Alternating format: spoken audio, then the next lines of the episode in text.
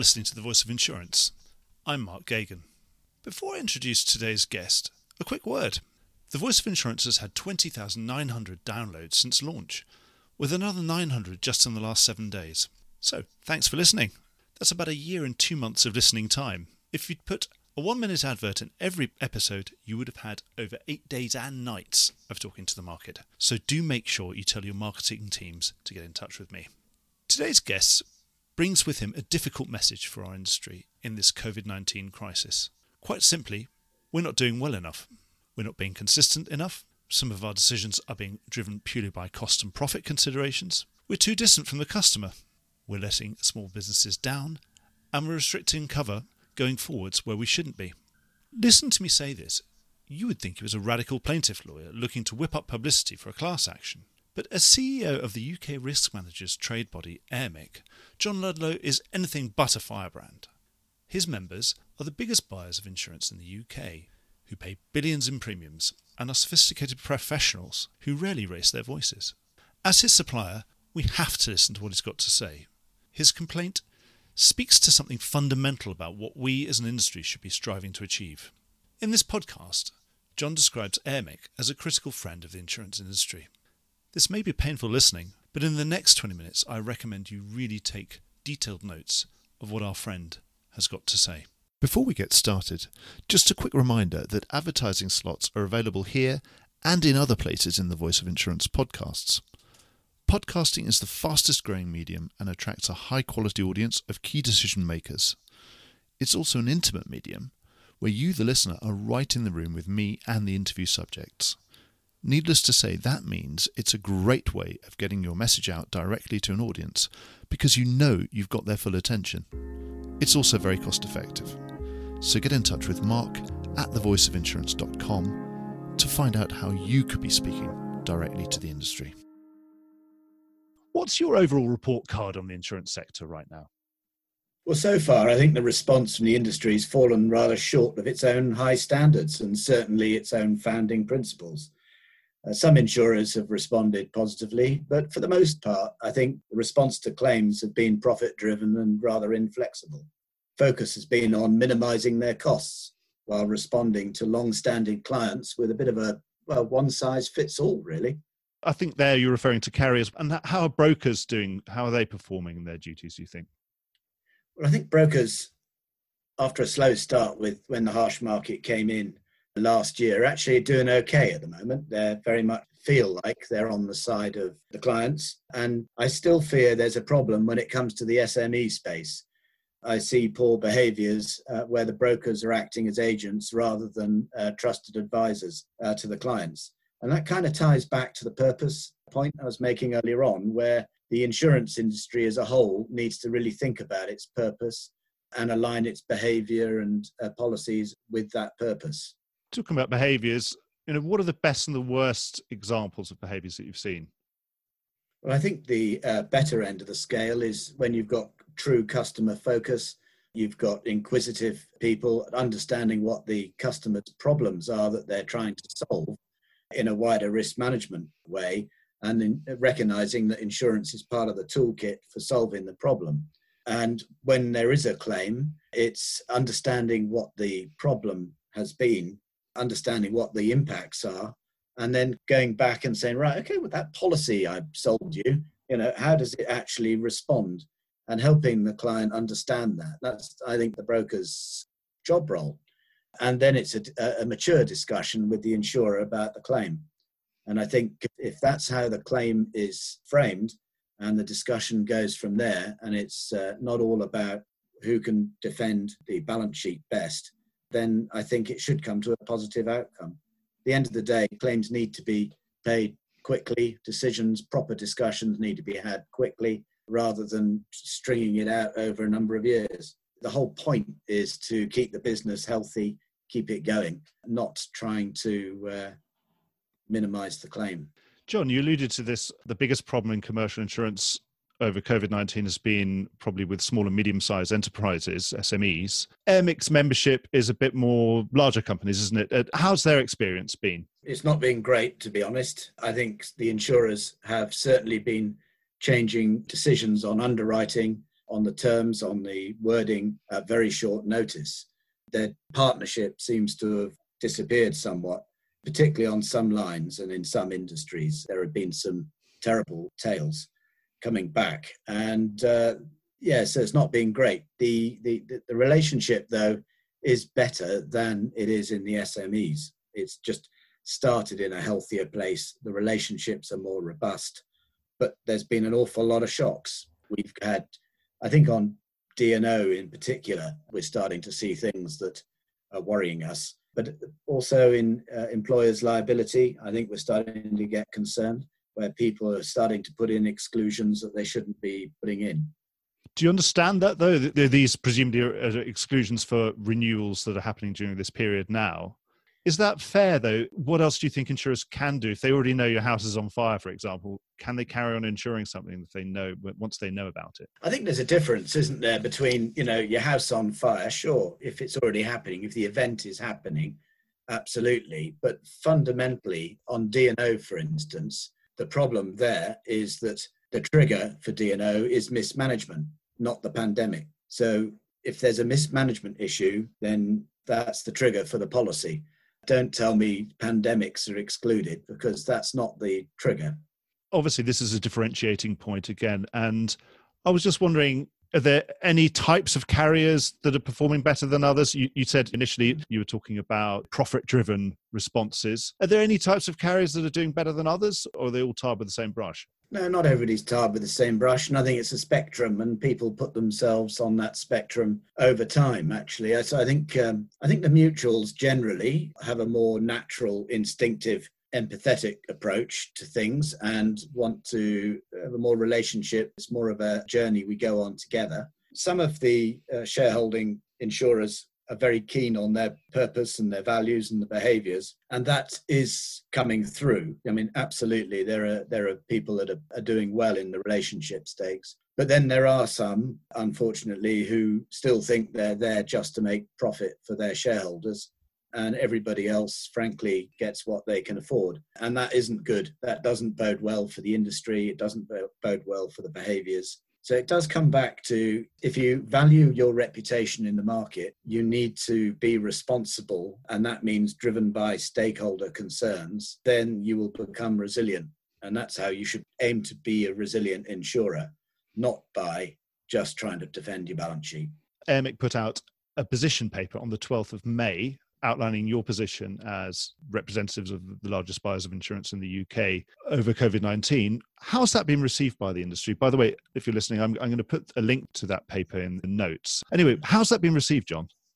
I think it's been received pretty well, really. At the end of the day, you know, I see part of AIRMIC's responsibility and part of the deal, if you like, in our relationship is that we should be a critical friend, especially when it's needed. We don't run around crying wolf or anything, but when it's needed, we should stand up and we should say something. And we did. And it was quite interesting, actually. One end of the market rang up and sort of said, Oh, you don't know how hard it is. You know, uh, the, the profits are down, the claims are up, and uh, our returns are not going to be any good. And the, the insurance pool is smaller and it's going to get smaller. The other end was quite, hang about, that, you, that was us. You're not describing us like that. And we teased it out and yeah you start to see how different people have reacted differently. It is a brand thing. It's, uh, what's your purpose what's your values what are you actually trying to what's your promise to the customer? And i think you can start to see the differences between companies and i think buyers should be more discerning.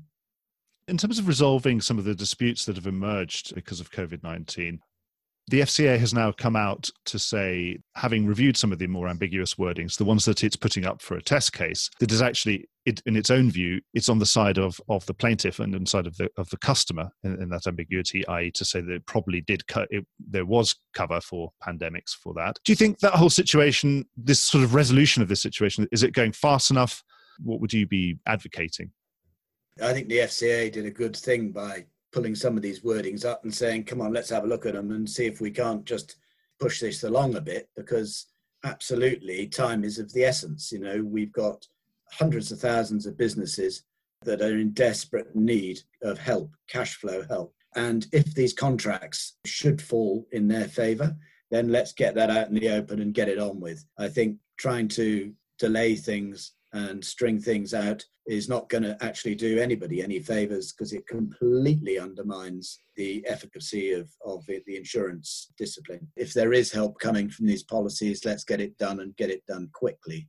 I think with the ambiguity question, I've got very little sympathy with the insurance industry if there's ambiguity in SME contracts because it's probably been put there by design. And I think the FCA is probably right if it's come down on the side of the customer because the customer is the less informed side of this. I think when it comes to the uh, big corporate customer, it's slightly different. It's a double edged sword.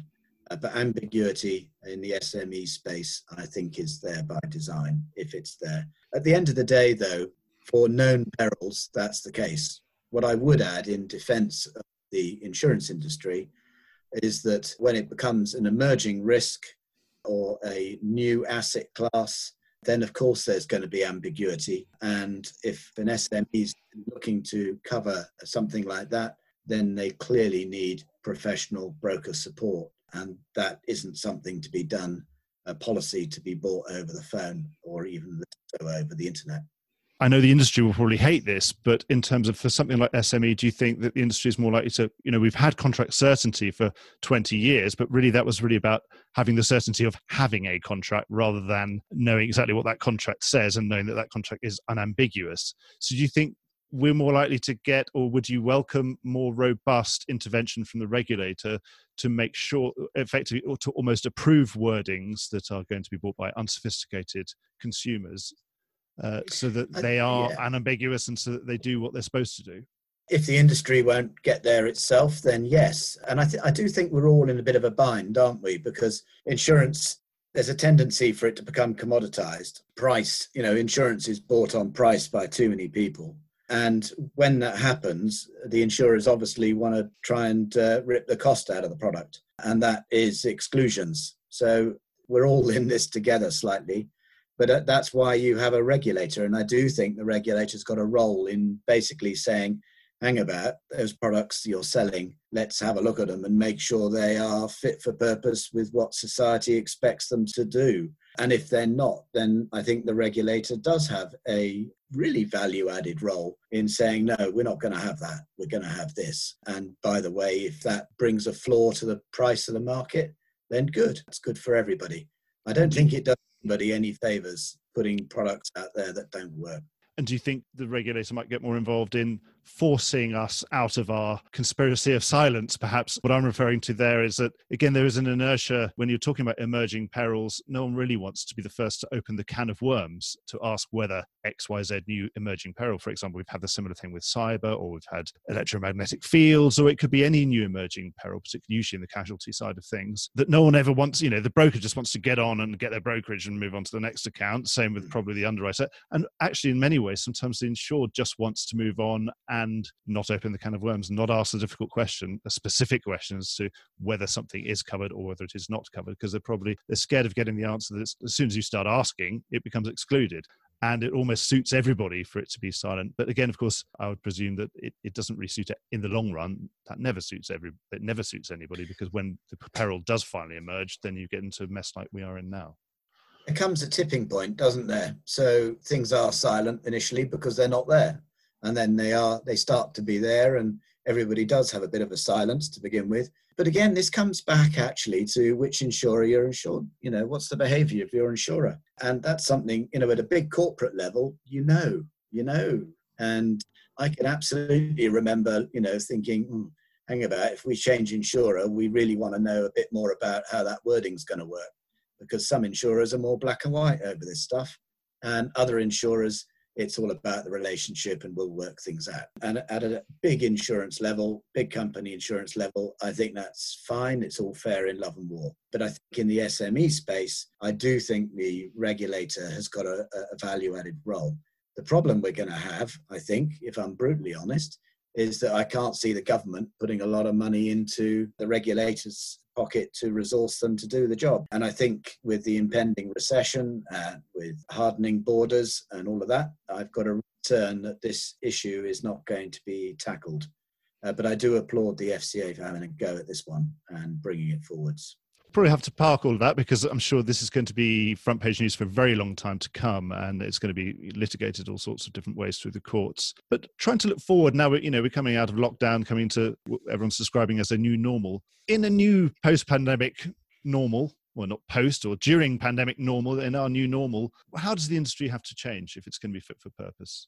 Well, we've been saying for a while that the industry needs to, certainly at the AIRMIC level, needs to get closer to the client to understand the changes the clients are going through because the pace of change has altered enormously. Business models have altered enormously. The whole thing, businesses have become interconnected, and that's why you have these connected risks that are catching us out.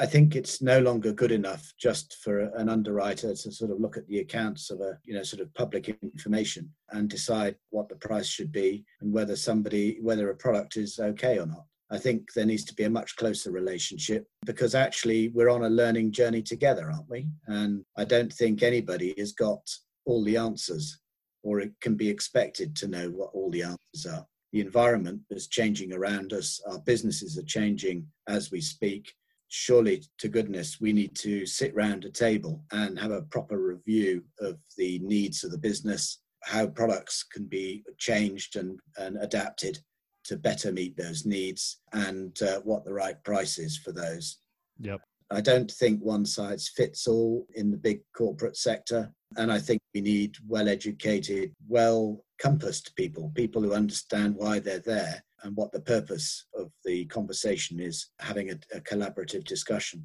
You know, we had to cancel our conference. it was going to be working together.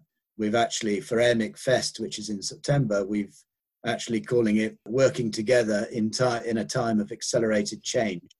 That is exactly it. You know, how do you do that? And the answer is you change the relationship, and it's much more a round table discussion with a number of different people coming up with solutions to businesses' problems.